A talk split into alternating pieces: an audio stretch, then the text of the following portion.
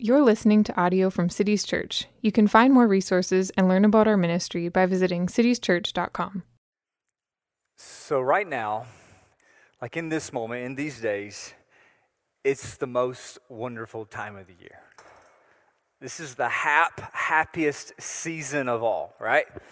And uh, for my family at this time of year, one of the things that we like to do at my house is to play board games because it's cold outside. So we, we like to get the metaphorical chestnuts roasting on an open fire. We gather around the table and, and we, we break out the games and we play. And one of the games that we have been playing so far this year is this uh, game. It's new for us. It's the game called Code Names. Anybody know this game, Code Names? Oh, good. Look at it. Okay. So we're behind a little bit, maybe. Uh, it's, uh, it's, it's, a, it's a word association game, right? There's all kinds of word association games out there. But what's fun about uh, word association games is the different ways that different people connect different words, right? So you, you see a word like spider, and one person will think insect, and then the next person will think nightmare right? And that's fun. Like we we enjoy those sorts of things. And so let me just try a couple words on you this morning, okay? I'm just going to mention two words. This is a phrase, a phrase of two words. I'm going to say these two words, and I want you, as I say them, as you hear them, I want you to tr- try to keep track with what comes into your mind when you hear these words. Okay, here goes. Ready? Good works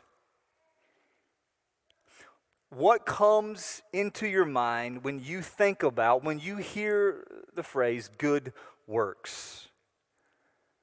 Now, in the book of Titus, uh, we've seen in this book that the way that we live is a major theme, right? As we've, as we've been walking through this letter, we've talked a lot about this. We've talked about how we must live congruent with the scriptures, empowered by the gospel. Pastor David Mathis said that God's people should live in this world like he lived in this world through the person of his son. Pastor Joe said our conduct must, must be in line with our convictions. Then Pastor Joshua said we live right through God's grace because we've been made right by God's grace. And so we've talked a lot about this, and this is all true and good. And still, though, I, I wonder what you think when you think about good works. What comes into your mind when you hear the phrase good works. And so, as it turns out, here at the end of this letter, the Apostle Paul has a lot to say about good works. Even here in the last half of chapter 3, in verses 8 to 15, the Apostle Paul gives us something like a crash course on good works. And there are at least five lessons that we find here, okay? And so, for the rest of our time in this sermon, I want us just to look closely at each of these five lessons. Okay, these are five lessons on good works that should shape the way that we think about good works. All right, we're going to walk through these. Let's pray again and we'll get started. Our Father in heaven, we thank you for your word and we thank you for the power of your Holy Spirit who attends your word. We need your Holy Spirit. So help us, help us, we pray. In Jesus' name, amen. Okay, crash course. This is the crash course on good works. And this is lesson number one. Lesson number one good works flow from the wander of triune grace. And this is verse 8. Paul starts verse 8 by saying, The saying is trustworthy. And that's a phrase there. The saying is trustworthy. Paul has used that only four other times in his letters, and all of them have been in 1st and 2nd Timothy. If you have a New American Standard Bible, they translate it, This is a trustworthy statement. The King James says, This is a faithful saying. And Paul uses this phrase to emphasize what he has been saying most recently. Sometimes he uses it to, to preface what he's about to say, and other times, like here, he uses it to highlight what he has just said previously. And either way, as readers, when we see this phrase, we are supposed to pay extra special attention, okay? This is something that we cannot miss. And in chapter 3, verse 8, the faithful saying, the trustworthy statement, is referring to all that Paul has just laid out in verses 4 to 7. Now, these are the verses that we looked at last week. And, and these verses show us, they mean to show us the vastness of our salvation. It starts with God the Father who in his nature is good and merciful, and who resolved to display his nature through the appearing of God the Son in his life, death, and resurrection, who rescued us despite us by God the Spirit, bringing us to life and then being poured into our hearts so that we are gifted with a righteous verdict in order to inherit the future world that God has promised. Okay, that's verses 4 to 7. In a word, we call this the gospel because that's what, that's what it is. This is the gospel. But I want us to, to, to see here the Trinitarian glory in what Paul is saying. The grace of God behind our salvation is triune grace. This is the grace that comes from God the Father and God the Son and God the Holy Spirit. And the way that Paul describes this triune grace here in chapter 3 is like a burrito bowl of gospel metaphors. Okay, look at this here. He says, you can see in these verses, it involves rescue, regeneration, new creation, justification, adoption. It's like the Apostle Paul is hat tipping every angle of the diamond of triune grace, which should make us say, wow, this is stunning. This is amazing. And Paul says back to us, it is. It is amazing. And I don't want you to miss it. You can take this to the bank. You can build your life on what I'm saying here. This wonder, the wonder of triune grace, is a faithful saying, it's a trustworthy statement. And so Titus is listening, and we're listening. And then Paul says to Titus, I want you to insist on these things. Insist on these things so that believers may be careful to devote themselves to good works. Okay. So, what are good works? I'll try to give a little definition here for what good works are. Other words for works are words like duties or deeds. Okay? And so, good works or good deeds are things that you do from faith in love for the good of others. From faith in love for the good of others.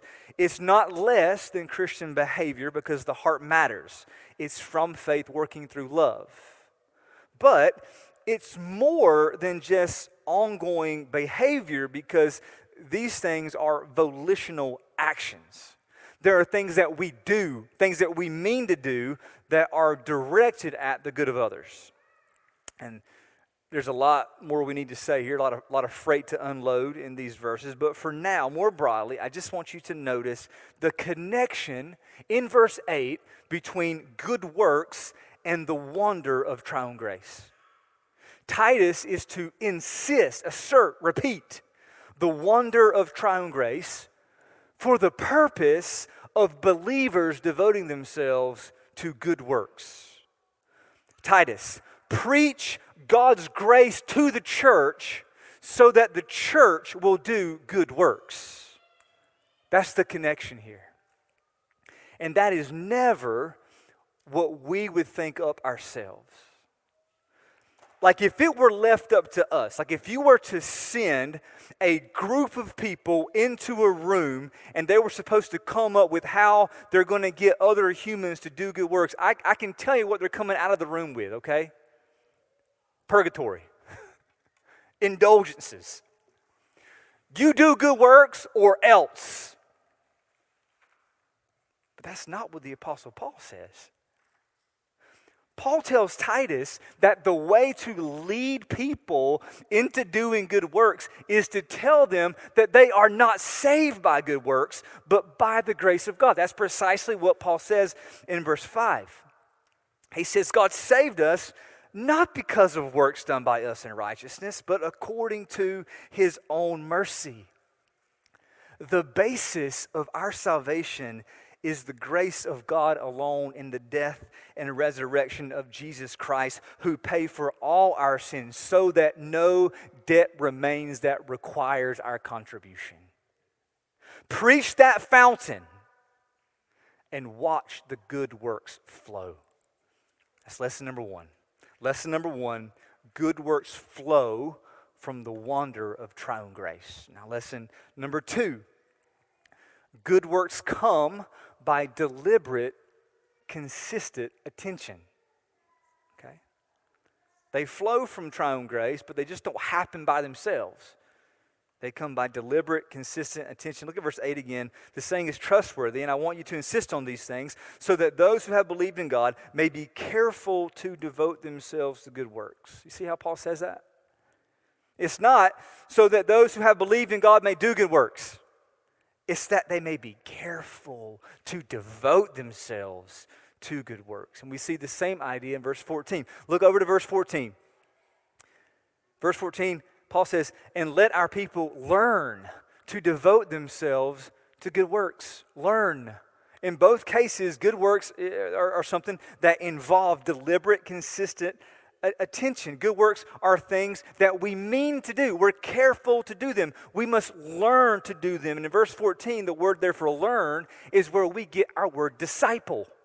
So, so good works are the sort of things that we have to be apprenticed into, which means that tomorrow morning, when you wake up and step out of bed, chances are you're not going to step into a bunch of good works.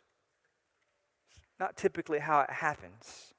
The path of good works is not a red carpet that just magically unfolds before us every step we take in life. Now, God has prepared for us good works that we should walk in them, Ephesians 2:10. But walking in those good works comes by means of you thinking about them. You, you consider and you calculate and you make choices that will turn into actions that flow from the wonder of triune grace. And it's not an action that is one and done, glad we got that over with, but this is a way of living. This is a lifestyle of devoting yourself to these good works. And here, here's an example, okay? Examples I think help. On Thursday last week, Ange Easterwood went to the, the neonatal intensive care unit at Children's Hospital and she rescued a newborn baby. Pastor David shot me a text. He's on a work trip. He's out of town. He shot me a text and he said, Hey, uh, when I left the house for this trip, we had four children. Now, when I'm coming back home, we're going to have five children. And that's because the Easterwoods are foster parents. And now they have two children in their care. And that is a good work. That's a good work. But, but when they got the phone call last week, just it, it wasn't just like a random phone call out of the blue, okay? They, they did, the Easterwoods just didn't decide all of a sudden, hey, I think we'll be a haven for endangered children today. See, they, they have given deliberate, consistent attention to this. They have made choices, including hours of training and preparation, to put themselves on a path where they get those phone calls and take those steps to care for a four pound newborn baby who has nowhere to go.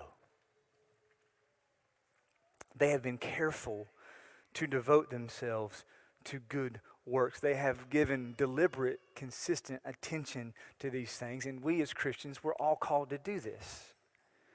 And sometimes it's going to be these big, high level steps of faith, like with David and Ange. And other times, most of the time, it's going to be smaller, simpler things that you do, that we do on a daily basis.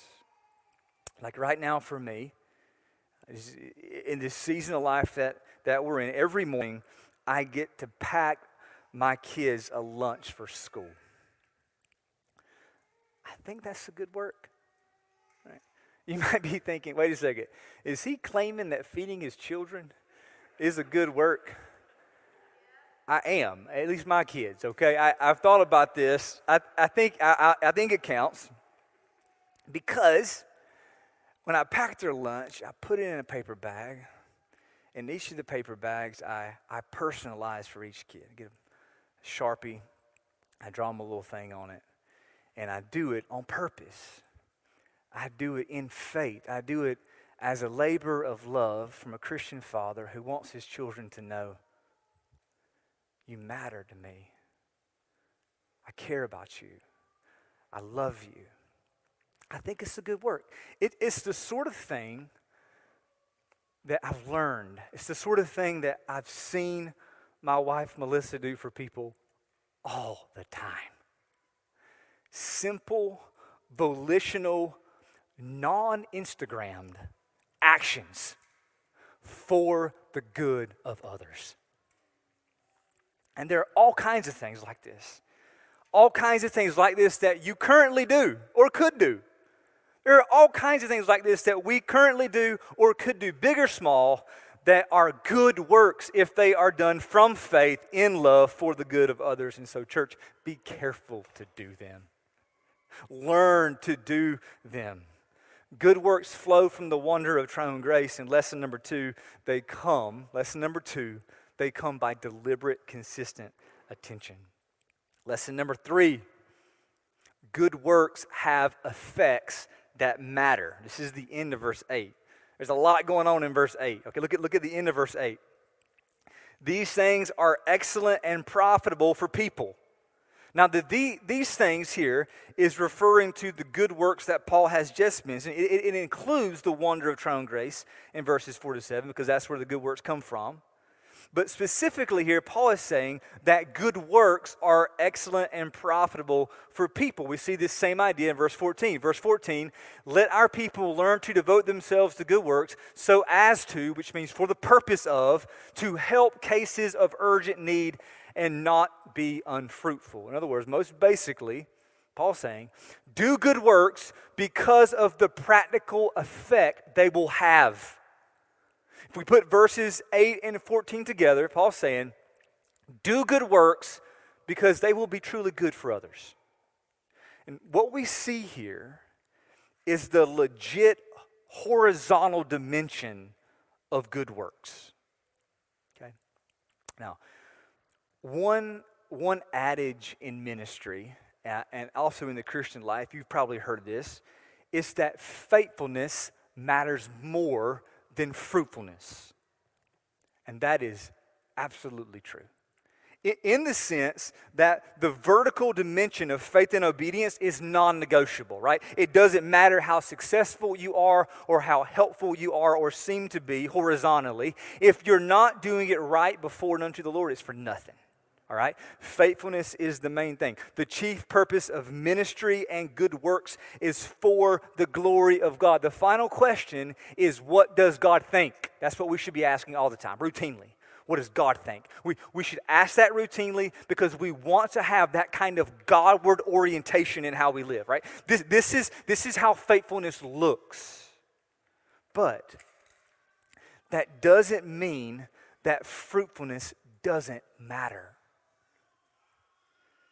In verse 8, Paul says that good works are excellent and profitable for people. Verse 14, he says that good works help people who have needs. And that helpfulness is fruitfulness because to not help cases of urgent need is to be unfruitful, and Paul does not want that. He says, meet the need to be fruitful. If we look ahead to verse 9 for just a minute, the reason that Paul tells Titus to avoid foolish controversies is because they are unfruitful. Foolish controversies are, un, are unprofitable and worthless. They do not help. Therefore, because they do not help, avoid them. Avoid them because of their effect. That's what Paul is saying. So, our saying that faithfulness matters more than fruitfulness is true. But that doesn't mean that we should diss fruitfulness, okay? We should rightly emphasize faithfulness as essential, and we should beware of ever compromising faithfulness for an effect. But we need to remember that God cares about the effect. He cares. It's, it's not just the thought that matters. I, we just can't get past this in the text. We just, the effect matters here in verse 8 in verse 14. Faithfulness matters most. Faithfulness pleases God. And good works done in faithfulness over time will be fruitful. They, they will help people. And that effect of helping people matters. Okay, that's lesson number three. Good works have effects that matter. Lesson number four good works require avoiding foolish controversy. This is verse 9. Paul gives Titus a directive here that's put in contrast to the previous directive of verse 8. Verse 8, Paul says, I want you to insist on these things, insist on the wonder of triune grace. Verse 9, he says, But in contrast to insisting on the wonder of triune grace, avoid foolish controversies, genealogies, dissensions, and quarrels about the law because they don't help. Now, I think the better description of these things that Paul mentions is foolish controversies. Okay, foolish controversies include disputes about genealogies and dissensions and quarrels about the law. And these are all things that were brought up by the false teachers, okay? What Paul says here in chapter 3 is connected back to the false teachers he talked about in chapter 1, okay? Go back, chapter 1, verse 10. Paul calls the false teachers insubordinate, empty talkers, and deceivers. And we don't know all the details of this false teaching, but because Paul references the circumcision party in chapter 1, verse 10, and because of the mention of genealogies and quarrels about the law here in chapter 3, verse 9, most likely these false teachers were, were Jewish people who, who uh, totally made a mess of the Old Testament. Okay, that's probably what this is some type of Jewish false teaching that we've seen elsewhere in the New Testament. We don't know the full details on purpose, and, and, and that's because Paul wants what he says here to apply to all kinds of false teaching. This should, this should apply to all kinds of false teaching, whatever it is, because whatever the false teaching is, it upsets whole families. It's divisive, it's harmful, and therefore, false teaching must be silenced. We've talked about this in Titus. But there's something that we need to reconcile here when it comes to this false teaching. In chapter 1, verse 9, a few weeks ago, Paul says there to silence the false teachers by verse 13, rebuking them sharply. Silence the false teachers by rebuking them sharply. But here in chapter 3, verse 9, Paul says, avoid foolish controversies. Everybody see that? If you go 1 9 and then 3 9 rebuke false teachers, avoid foolish controversies. And so, what if, this is the question, what if the false teaching becomes a foolish controversy? What, what do we do with that? Look at verse 10. As for the person who stirs up division after warning him once and then twice, have nothing more to do with him, knowing that such a person is warped and sinful, he is self condemned. So, say that a pastor, he, he does the rebuke that Paul talks about in chapter 1, verse 9. But if the rebuke doesn't land, he does it a second time. Well, after the second time, if there is, are still no positive results from the rebuke, the pastor should have nothing more to do with him, which is another word for avoid. Now, I want to just I want to highlight for you the personal nature of verse 10. The foolish controversies of verse 9 will come through people in the church. These are not issues out there removed from the congregation. They, they are not Twitter debates. They are not the latest headline, okay? It may start out there, but these are things within the church body. We're talking about doctrinal gobbledygook promoted by people with faces, not avatars. That's what Paul's talking about. And, and in this letter to Titus, Paul gives us something like a little handbook, like a little manual for how pastors should handle these people. And all of this requires on the ground prudence. You have to be discerning with these things, but by and large, in an effort to silence false teaching, there are two rebukes, and if they don't work, you, we're done. You're, you're, you're finished. Because, this is, this is Paul's rationale here, because after two rounds of rebukes, the false teaching can become a nagging, foolish controversy that entangles you and distracts you from insisting on the wonder of triune grace and the good works that flow from it. And that's what we're about. That's what we're about. We're about the wonder of triune grace. We're about the good works that flow from that wonder. So when it comes to foolish controversies, ain't nobody got time for that. That's what Paul's saying to Titus. We're, we're done. Right? This is lesson number four. Lesson number four good works require us to avoid foolish controversy. Now, here's five. This is the last one. Okay, five. Lesson number five. Good works lead us to send well. And we see this in the last verses there in verse, verse 12. Look at verse 12. When I send Artemas and Tychicus to you, do your best to come to me at Nicopolis, for I have decided to spend the winter there. Do your best to speak Zenas the lawyer and Apollos on their way. See that they lack nothing. And let our people learn to devote themselves to good work so as to help cases of urgent need and not be unfruitful. There, there are three types of movement that's happening here. First, you see Paul is sending Artemas and Tychicus to Titus. Next, you see Titus, he's going to go visit Paul at Nicopolis. And then third, Paul tells Titus to send Zenas and Apollos on their way, lacking nothing. You, you can call this sort of thing here. I think this is, this is the revolving door of a local church on mission. And it's super fascinating to me when you, you, when you consider this in light of the whole book, because first, in the book of Titus, we see how the church starts. That's chapter one.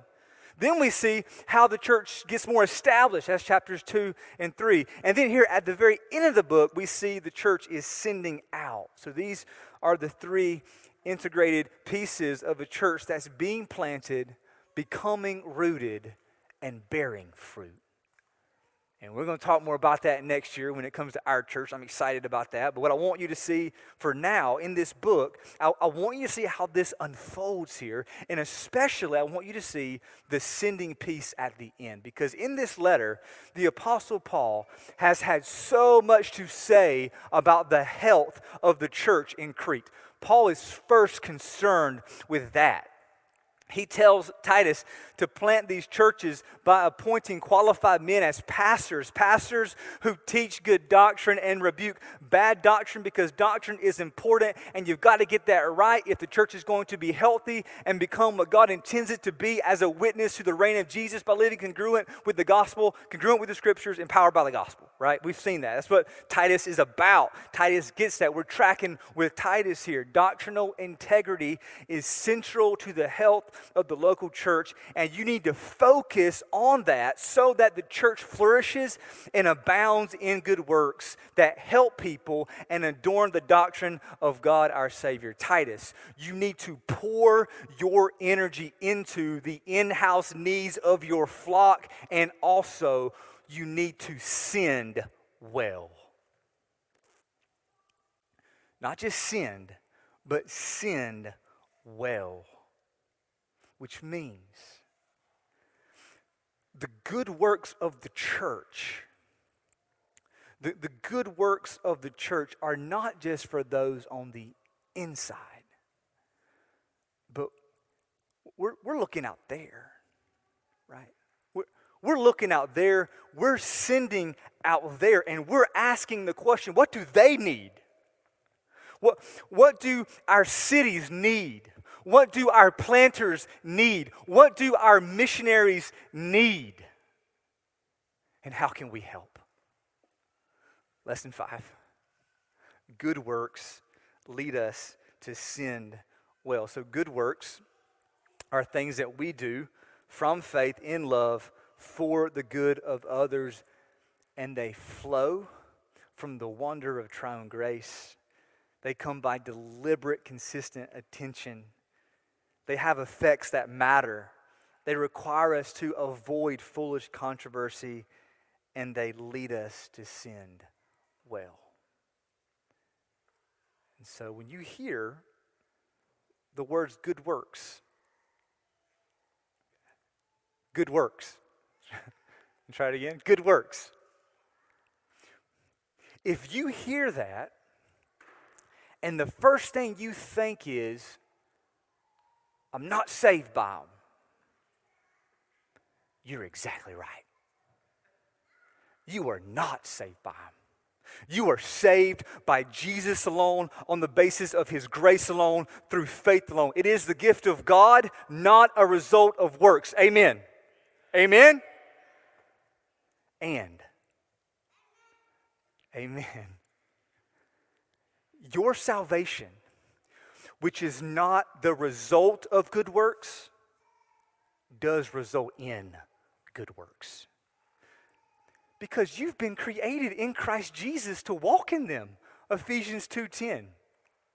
And God, God is able to make all grace abound to you so that having all sufficiency in all things at all times you we may abound in every good work. Cities Church, we are called and we are equipped by God to do good works. And so let us be careful to devote ourselves to them. And that's what brings us now to the table. Because if good works flow from the wonder of triune grace, and they do, this is the place each week that we come to as a church to remember the wonder. That's what we're doing. That's the point. We come to this table to set our minds and our hearts on the cross of Jesus, sent by the Father, led by the Spirit, Jesus, who is Emmanuel. He came to die for us. And when we take the bread and we take the cup, we, we give him thanks. And each Sunday, as we do this, we, we give Jesus thanks together as the covenant members of Cities Church. But if you're here and you trust in Jesus, if you are united to him by faith, if, if you embrace the death and resurrection of Jesus as your only hope, we invite you to eat and to drink with us. And the pastors are going to come now. We're going to serve the elements to you. You can just put your hand out like this, and we'll come by and drop it in your hand. The, the body of Jesus is the true bread, the blood of Jesus is the true drink. Let us serve you.